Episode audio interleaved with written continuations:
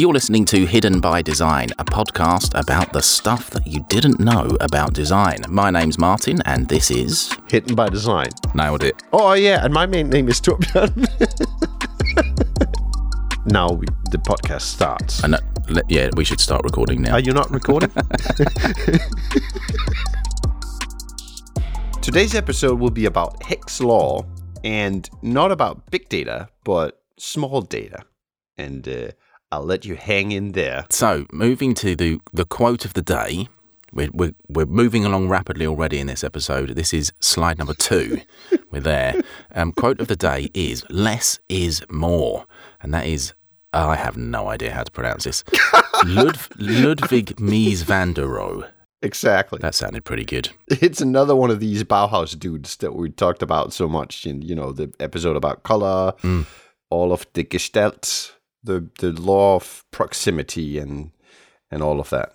So they were at it. And this guy, right at World War II, he fl- fled to the United States because, you know, Nazis weren't really fond of people who who who said no or contradicted the system or had you know thoughts that weren't the right ones so he fled together with a lot of the other bauhaus dudes so chapter 1 what is hicks law so hicks law was thought up by a guy called uh, and I forgot his name, but it's Was it Mr. Hicks by any chance? he's exactly he's but he has like a real name. It's so Hicks law was named after the British and American psychologist Wilmot Edmund Hick Ray Hyman. so Hicks law was is uh, you know uh, made by a a um, psychologist in the 90 50s or 60s or something like that and and basically the the the law so the law dictates your response time to making decisions or taking action to thing from from this very strange equation, right? So it's response time RT equals A plus B times logarithmic 2 to the number. I think I think this is the first equation we've ever had on the podcast. yeah, exactly. But it's quite simple actually. So is so to those of you who don't know math, like a logarithmic scale is is one that starts and it it it makes this it's like it, it if you have if you have the y-axis and the x-axis, it rapidly and aggressively increase and then it flattens out, right? So you have this kind of this this this wave kind of um, where where it grows fast and then it evens out. And so the response time is a result of so the RT response time is is your personal load. It's like what's going on in your brain. So and then environmental influences added to that and then we we make a logarithmic it's like this curve based on the number of choices if that makes sense right? So you have the number of choices and then you add personal load plus environmental load and then you get this kind of curve. Now all of the details here is is not really that important but what this algorithm like what this um, equation gives us is an understanding that that the more choices you have to relate to the more difficult it, it gets. But it's all in that you know as, as soon as you if you have one choice it's easy if you have two choices it's also easy but as soon as you reach three four or five then because it rapidly takes up then then your your time to action or your response time, understanding what's going on and, and taking action, like rapidly decreases or increase like the time increases, right? So you get slower and slower. So so but that also means that once you reach that point of information overload, then adding new items doesn't really add to it. And I think it's in the example of Skittles. If you have 10 Skittles and you add one, that feels like a lot. But if you have a thousand Skittles and add one, that one Skittle feels like less. And it's the kind of the same thing that happens in your brain is if you have a lot of different choices and you add one, then it doesn't affect you as much as if you had 10 choices and you add one then the the effect and the impact of that one choice is is uh, is big. So so I guess the outcome of this is typically uh, and and this doesn't only count for if you make design and you have to make choices, but it also just really goes into to the way that you think about things, right? So if you have to make a choice, the reaction choice. If you have to make a decision, the decision, right? So so it's also the mental load. So here's an example from me when my girlfriend is really really good at remembering things I have to do in the house. and I'm I'm a man. So you give me one chore and I'll do that. because if I have two I it's information overload for me so she can give me the whole list, but I won't remember it. And if I have to do, do groceries, remembering more than four items, I will not because I get distracted on the way to to the store. This is relatable for me. You're always so so exactly. so confident that you'll remember those five items at the shop, and then you get there and you think, oh. and that's it. It's, it's, it's all over. exactly. It's like, but you remember there's five, right? So so yeah. So there's a there's a simple experiment you can actually do on yourself to see this in effect. I do this when I, I have this PowerPoint presentations about giving PowerPoint presentations that I show people because there's often this idea that you put a lot of text on each slide and then you just read from that text and and people you know, as soon as they see that slide, that's just a wall of text, they die a little bit inside. And so, so there's multiple reasons why they do that. But but one of the things that happens is that people, it's like no one, human beings cannot multitask. It's physically impossible. I think we talked about in the episode about the brain in season one. And that means that if you have to relate to more than one item at a time, you it's like at one thing at a time, you lose focus. And so when you present a slide with a lot of text, people will start reading and they will stop listening to what you have to say. Uh, so in order for you, for you to have people's attention, you want to have as little content on those slides but content enough so that they can relate to the things that you're saying, right? So they get like you you set the stage with the slide and then you take the stage from there. So what I do is I have one slide with four or five dots on it and I ask people, I just show it, ask people to count them as fast as they can. And then once they're done counting, we will go to the next slide which will have, you know, 8 to 12 dots and I ask them to count those. And what happens in your brain is that that as soon as you see four dots, you instantly know you don't even have to count them. You just know that there's four there because your brain can kind of contain that. It's like five, we're on the edge. Some people won't be able to do it. Six, we're definitely, you know, there. But as soon as you show 12, people can't recognize it and they will start counting the different dots. And so the time that it takes them to count those, eh, it, it was like it it it doesn't just triple. It's like it becomes infinitely longer to do that. And that is simply because we can't we can't obtain that or contain that much information.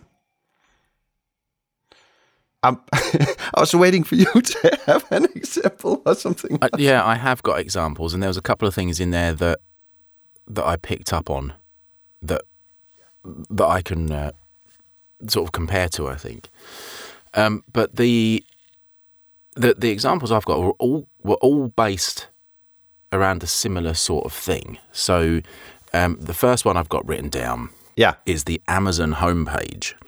Now, Oh yeah. Oh, I can't go onto Amazon to browse for something, just to have a little shop around, see what they've got, what takes my fancy, because there's just far too much on that homepage straight away. You've got a menu on that side, you've got a menu going across the top as well. So you've got two menus, and then you've even got your orders menu over here. And then you'll have, hold on, I opened it up just now to have a quick look so that I could uh, reference it. So then you have a picture at the top advertising whatever they want to advertise. There's also a little bit about free Freevee Tribunal Justice, stream free. There's another little advert for their TV streaming platform. Then they've got pick up where you left off. So do I want to look at things that I've already looked at? Keep shopping for things I've looked at already again. Buy again things I've bought. Am I looking for a gift? Then a TV show. Then uh, a toothbrush and razor set, which I've never looked at on here. Speakers. Then you get into women's fashion, men's fashion, unique gifts just for you, Japan store, and it's just there's just too much there. So I think I've only found myself ever going on Amazon when I want to buy a specific product. I just put that in the search and that's it. So everything they're showing me is completely useless to me. you don't even see it, right? So, so that is really, really interesting. And obviously, Amazon is using a lot of time designing their front page to to be as effective as possible. So this is super, super interesting because it kind of defies science. and I'm not really sure. I've been looking at this and I never kind of browsed around just as you. I look at that page and I go, nah, not going to do it. So when I buy something from Amazon or do something on Amazon, I it typically because it pops up in Google. And I, and I don't know if if that's a strategy and they don't really care about that front page because no one uses it.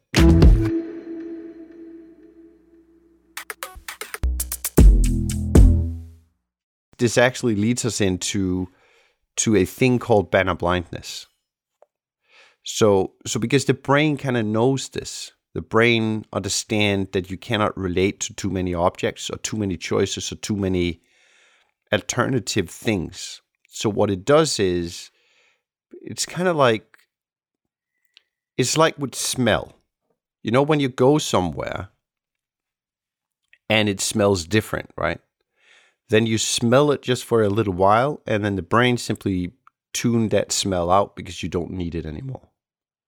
So you go somewhere where it smells really bad, and then it smells really bad, but only for a while until your brain gets used to it, and then it filters that smell out.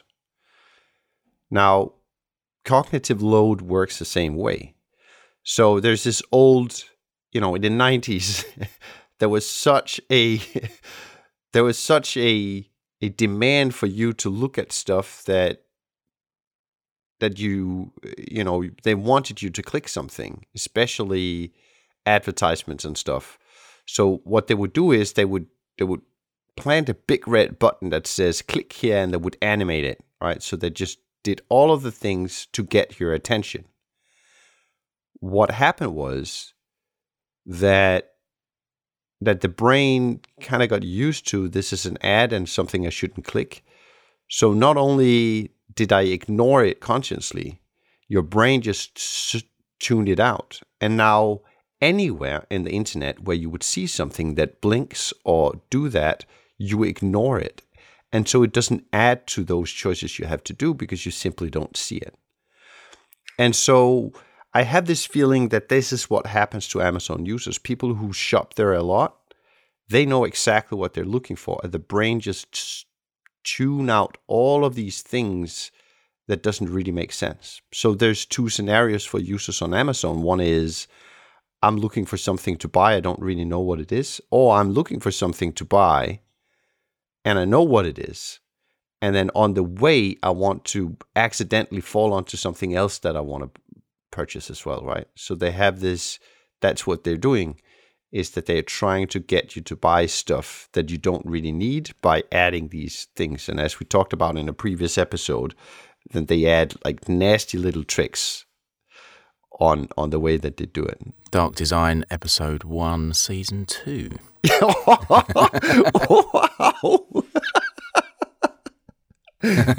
nice. And I could only remember that because there's only been three episodes so far. If there'd have been five or six, then I would it would have been information overload.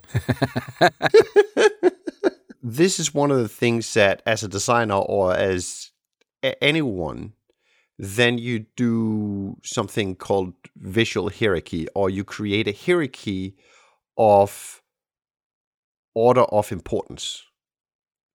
So in the visual in the visual language, we have something. It's like we have size, we have color, we have contrast, we have alignment. Uh, we repeat things. There's proximity. All of the Gestalt laws, basically, and some others, right? So so we have these way of grouping people and arranging them so that the user can actually see what's most important. And and that's also taking place on the Amazon side is that they have these drop downs and menus and things still completely a clusterfuck of uh, overload of of information on the on the on the Amazon side. But they use a lot of this to try to give some sort of sense of what do they want you to buy. So you will see the sizes of the relatable items are actually quite big compared to what you're interested in buying and stuff like that. How does it work if? So one of the other examples I had was that I don't know if it's still there actually, but there was a a, a baguette shop or a baguette a baguette takeaway in Canterbury near where to I live. baguette, yeah. And every so, wait a minute, right? So you just went there to buy a baguette? it was it was like takeaway. So you would eat what you know, you would get a filling and you would eat the baguette. But it was only only baguettes that they did, and that's mm. what made it popular because it was a bit different. But the men the menu was behind the counter, chalkboard, just handwritten, and it was all the same size, all the same colour, but there was probably a hundred different fillings. So you could only really go in and you just look and just pick the first or second thing you looked at because otherwise it would be impossible to to choose because there's just too much. So looking at these different things like size, color, contrast, etc. It didn't have that. It was just a mass of text. So is that infinitely worse because they haven't really done anything to to try and focus you? Yes, that is infinitely worse. So if you if you and so so our brains really like to categorize or, or box things in and, and and make sense of the world around us, right? That's what it's constantly trying to do.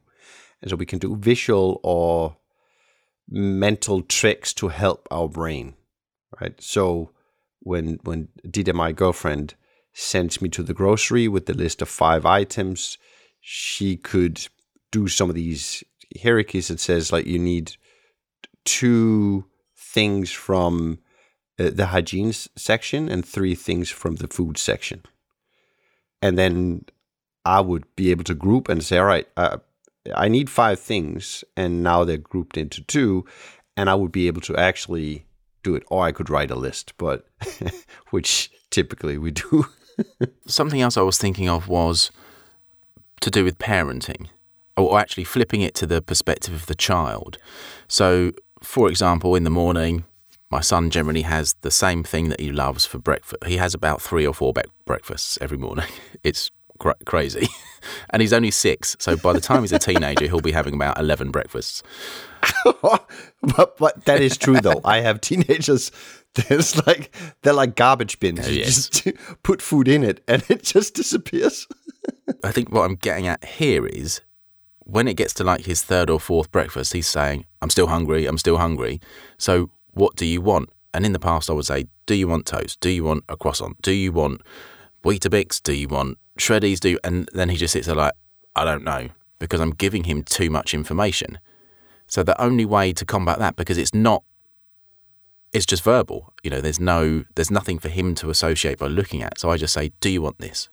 And then I wait for him to say yes or no, and I give him one choice at a time, uh, and that seems to solve it. But is there any way to to make that an easier process without these sort of assistant uh, things that can assist me, like size, color, contrast? Right. Yeah. So you're putting it in.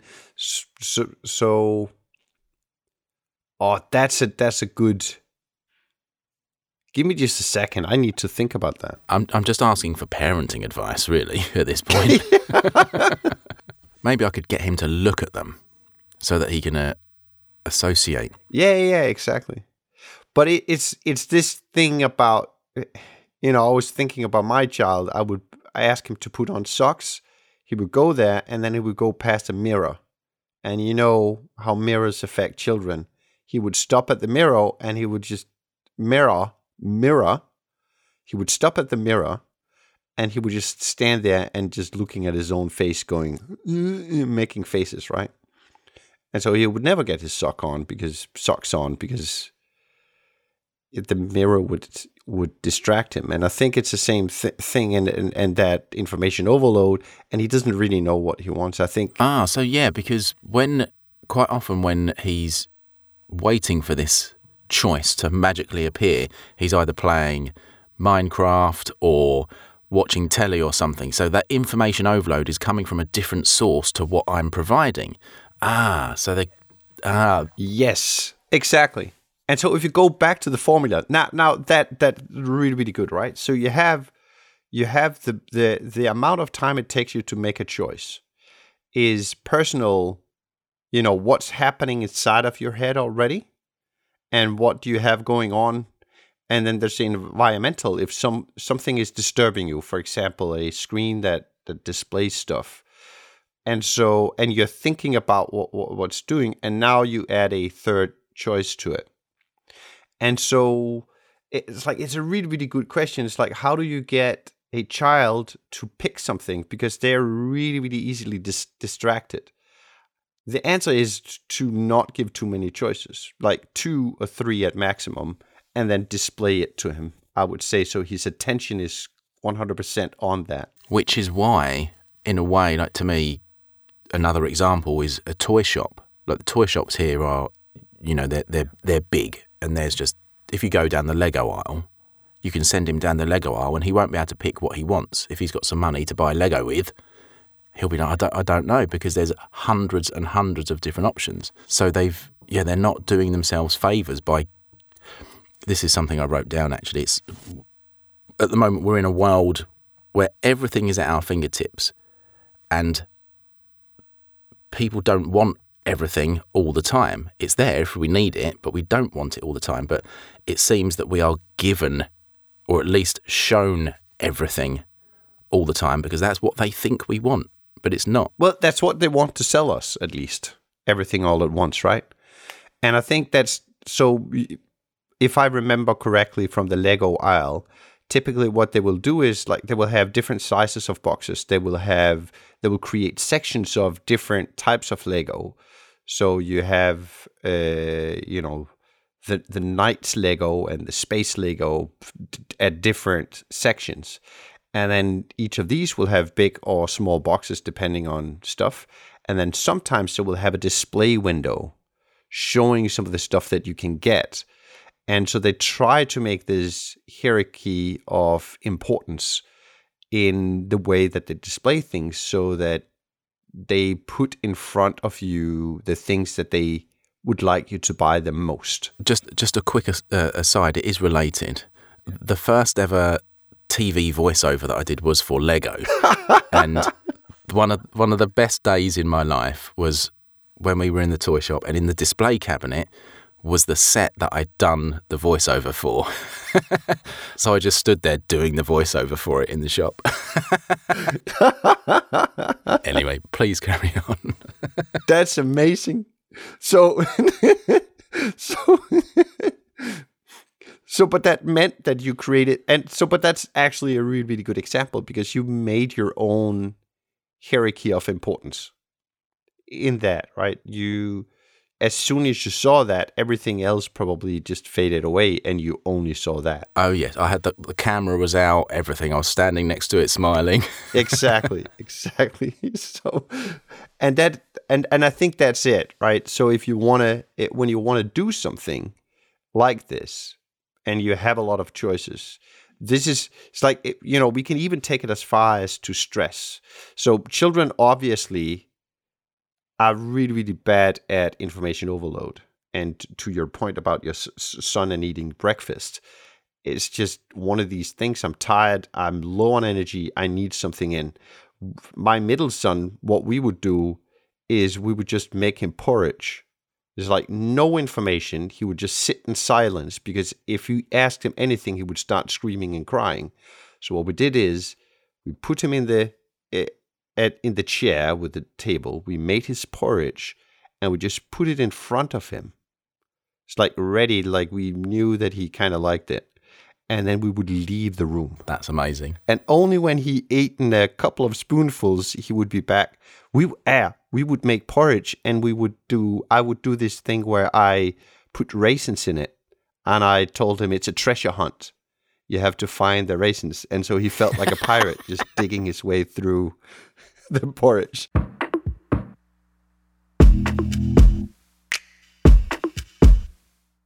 So, so in, in order for to handle stress, right? So this is actually closely related to stress. So you will hear people saying stress is not real. Stress is like there's, and then stress is real, and and and uh, and a lot of people don't understand what it really is. I'm I'm reading a lot about this because I'm I'm definitely one of the people that's in the danger zone. And what happened typically in a you know normal day to day life is that you have all of these different tasks and things that you have to do, and your brain simply keeps because they it's like the shopping list, right? When you go shopping and you have five items and you have to remember them, a way to remember them is just repeating them all the way to the store. Right? So you just repeat them again and again and again. And as soon as you, it's like remembering a phone number as well.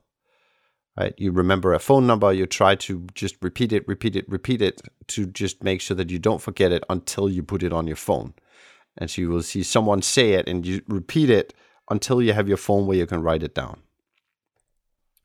Now, if you have a lot of tasks or things that I think it's like a feeling that you know, it's like most people know is is this feeling of overwhelmed by a lot of tasks, and someone asks you, "Are you busy?" and you go like, "Yeah, yeah, yeah," because I have to do this, I have to do that, you have to do this, I have to do this, and then you only mention these four items, but you know that there's a million other items that you forgot about, and that is what's stressful is all of the things that you didn't do, but you know you're supposed to do.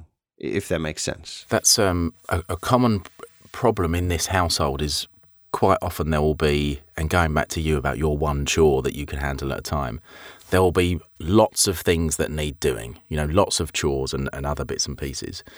And my girlfriend will often say, I feel a bit overwhelmed. There's so much to do. And I always try and come back to business brain and say, well, you don't need to think about it all at the same time. You just pick one and do it. And then whilst you're doing it, you you know you don't need to think about everything else. You're concentrating on I don't know the hoovering or whatever. I don't know where I was going with that. Did that make was that related or not? that absolutely that but that's exact that's 100% related. And and so the way that you actually do that to just improve on that specifically in your daily life is you make the hierarchy of order of importance, right? Just like you do the visual hierarchy to help you understand an interface, you can make a mental hierarchy of what's important. And making lists will just help you immensely. And then practicing just shutting everything out that isn't, that you aren't doing right now. It's like I t- typically find it very helpful to just write down whenever I think about something I have to do, I write it down and I put it, I do, I have this task manager called Todoist.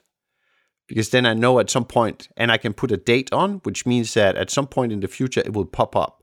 So just write write it down really really quickly, put a date on next week or something, and then it will pop up at some point, and I can I can I can deal with it there. But I I constantly try because otherwise I would die. It would take me less than a few days to die from stress if I didn't do that. Put uh, put Todoist in the show notes. That'll be good. Oh yeah, yeah. It's it's an excellent. I think I've mentioned the book before, but there's one called um, "Eat That Frog," and that mention. It's amazing. Yeah, that mentions about lists and how to prioritize what jobs, and of course, all this feeds back into flow.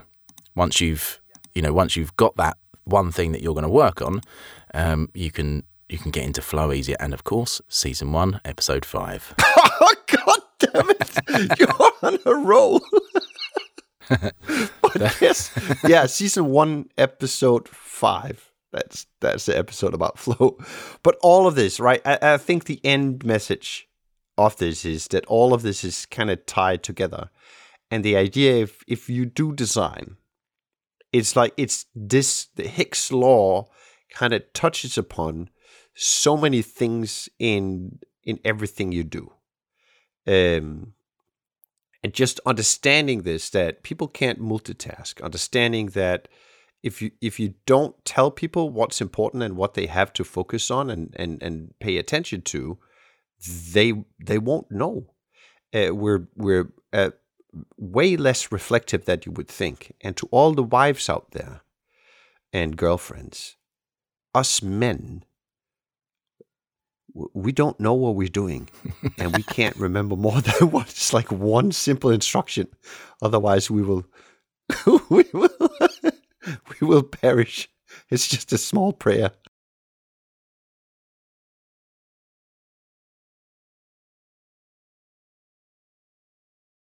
I was I was just quickly thinking of things like looking at the the banner blindness and visual hierarchy things like well Amazon as well, but the other examples I had were like the streaming services like Prime, Apple. I try and get them all in there. Um, yeah, Disney, all those sorts of things. Netflix, yeah, all of those.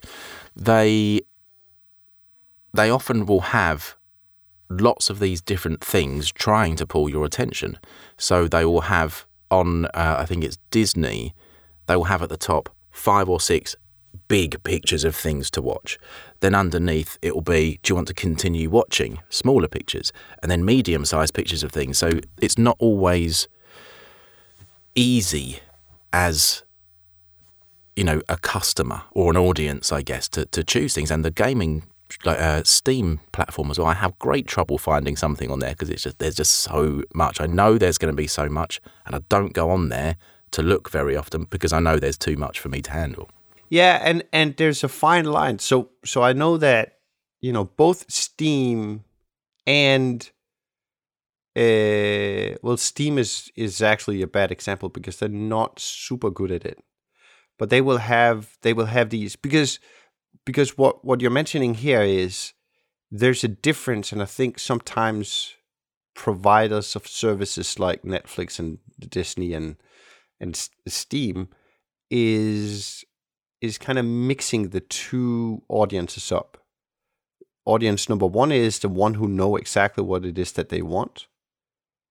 It's like so I go on Disney to find a specific movie and then because I know what I want to watch. And then there's the one who just sit down one evening and think, all right, what am I going to watch? What am I in the mood for?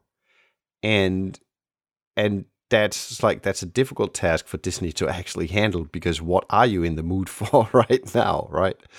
And so they do these things. So if you look at it from a visual hierarchy point of view, so they have the big pictures in the top.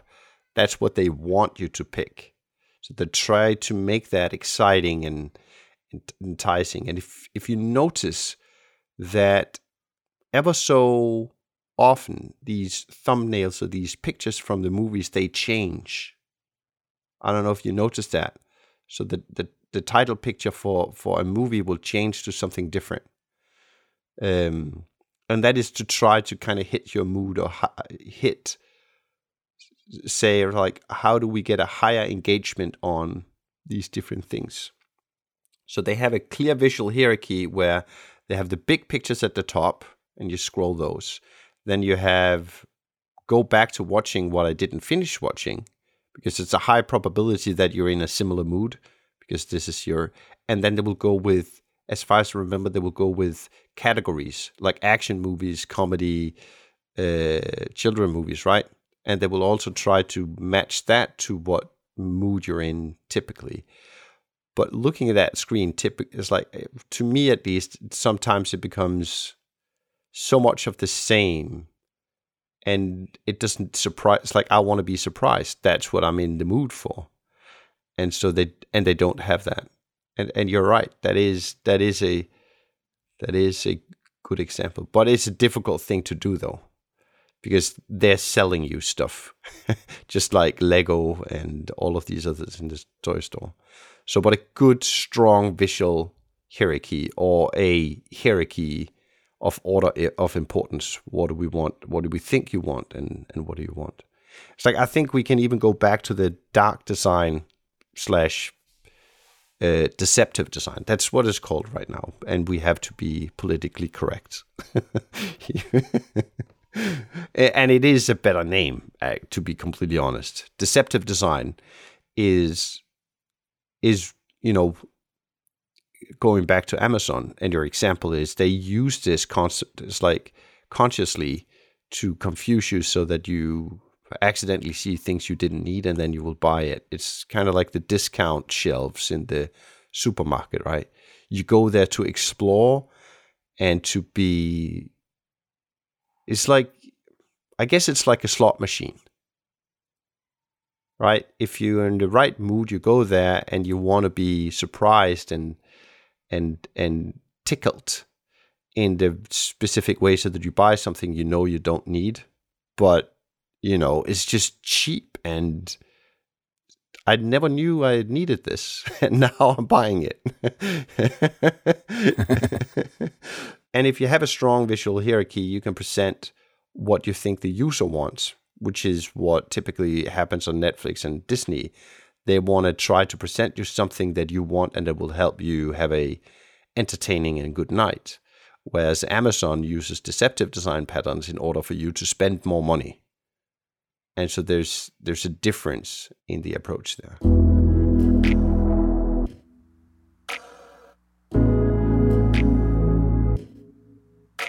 Is generally you want to keep your amount of options and choices low in your daily life in your life like mentally, you want to focus as, uh, on as few things as possible, and you want to have as few options as possible. In the area of two to three, four, maybe that's that's what we want. And when you're presenting or designing something for someone else, like your child in the morning, don't give them five choices. Give them two choices. If you have loads of things to do at home on your to, on your to do or in business, your to do list or your chores at home, make a list. You can put all of those things on there. That's that's okay, but then just pick one which is the most important and then just do that until it's finished. Exactly. And then read Eat That Frog and what was the other Oh, uh, Todoist. Todoist, yeah, yeah. Eat that frog, and you can use Todoist or Asana, or there's a million different tools. But I find Todoist to be really, really great. Thank you for listening to another episode of Hidden by Design. You can find out more about us at hiddenbydesign.net or you can find us on LinkedIn. My name is Martin Wiskin. This is Torbjorn Lingard Sorensen. No, yes, got it. That's good. You can also like, subscribe, follow the podcast on all of the platforms. That's important. Do follow it on all of the platforms. Give us five stars and an excellent review, please, as well. Thank you. Can I say something? No. We love you. I said something anyways. I'm a bad boy.